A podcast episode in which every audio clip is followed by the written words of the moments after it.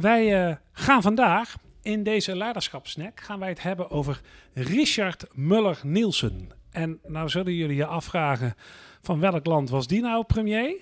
Dat was hij niet. Dat was de bondscoach van het wat dan heet het Deense camping-elftal.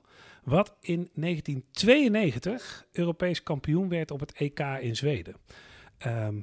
En Boudewijn, is het goed als ik gewoon eens even heel kort schets wat daar nou rond 92 gebeurde, zodat die Denen opeens op dat EK verschijnen? Lijkt me een uitstekend idee. Uitstekend. Ja, ga ik dat eens proberen. Want wat gebeurde er? Er waren natuurlijk voorrondes. Hè, dat was toen allemaal 2 jaar van tevoren waren die voorrondes gespeeld. Denemarken zat in een pool met Joegoslavië. Dat land bestond toen nog als voetballand. Maar er was een oorlog in Joegoslavië. Ons inmiddels wel bekend. Dat land bestaat natuurlijk ook niet meer. Maar door die oorlog werden de Joegoslaven uitgesloten van sportwedstrijden. Dus dat EK in Zweden stond op het punt van beginnen. De Joegoslaven mochten niet meedoen. En dus werd de nummer 2 uit die groep aangewezen om dat EK te gaan spelen. De Denen. Richard Møller Nielsen, die was al een aantal jaar. In 1990 was hij al bondscoach geworden. Was daarvoor ook al assistent bondscoach geweest. Dus ik kende die ploeg eigenlijk prima.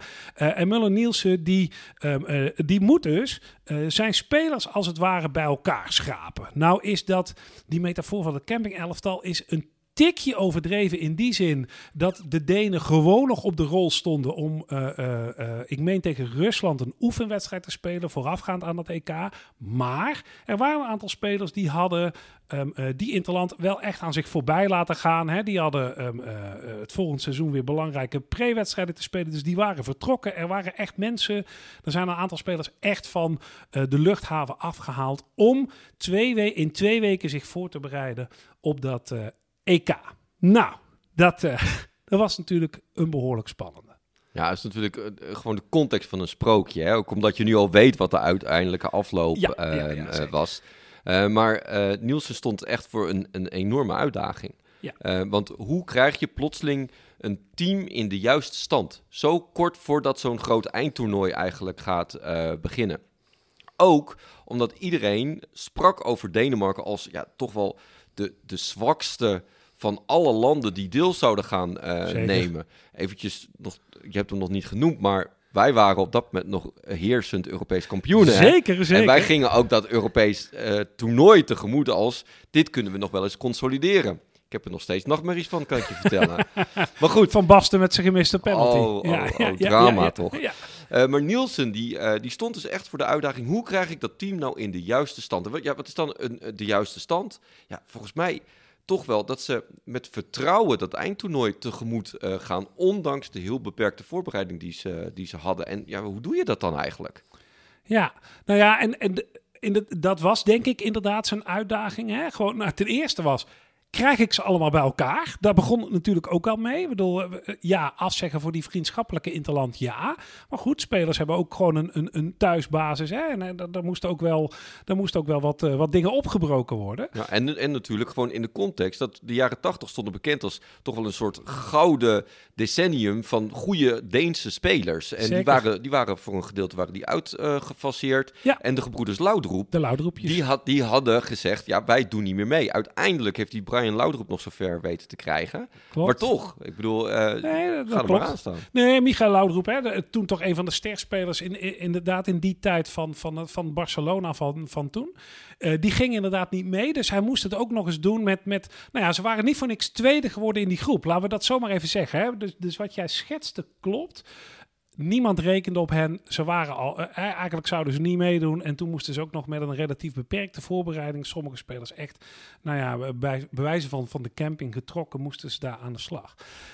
En dat maakt, en daar deed hij iets wat ik wel een soort van geniale actie vind in de kracht van het overlaten van de professional. Want hij deed namelijk 2 dingen. Hij heeft enorm benadrukt dat er geen druk op lag. Dus ja, hij heeft ze eerst enorm lopen pushen. Kom nou van die camping, hè, spreekwoordelijke camping af en kom hier voetballen. Dus hij heeft ze wel gepusht, onder andere Brian Laudrup, om te komen. Maar daarna is hij eigenlijk maar met 1 ding bezig geweest. Jongens, dit is een cadeautje, het is gratis. Wij zouden hier niet zijn, wij kunnen gewoon heerlijk voetballen.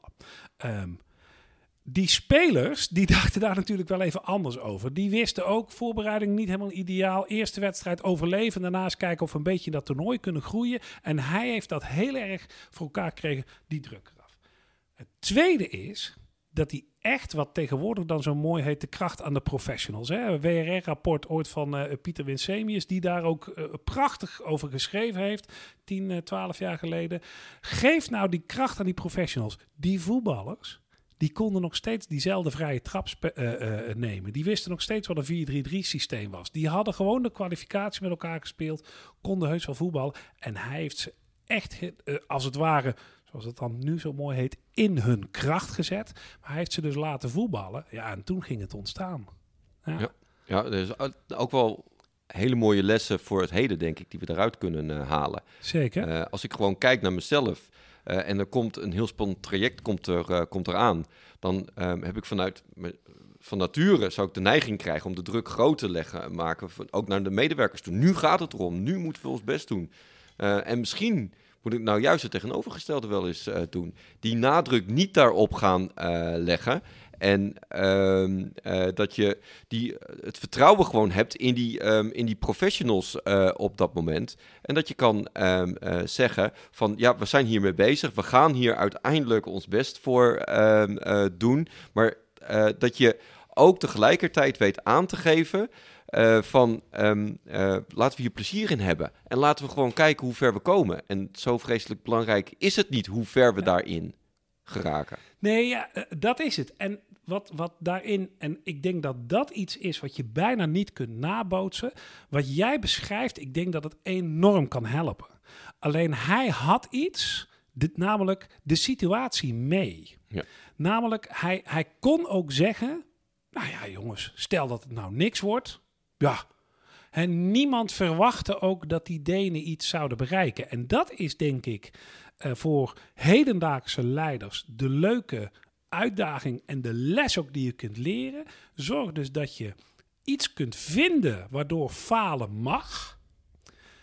En dan de professional het werk laten doen. Ja. Dus je moet denk ik een soort van ruimte creëren waarin falen oké is. En dan de honden loslaten, om het zo maar te noemen. Dus, ja. Mooie podcast weer. Zeker, dankjewel.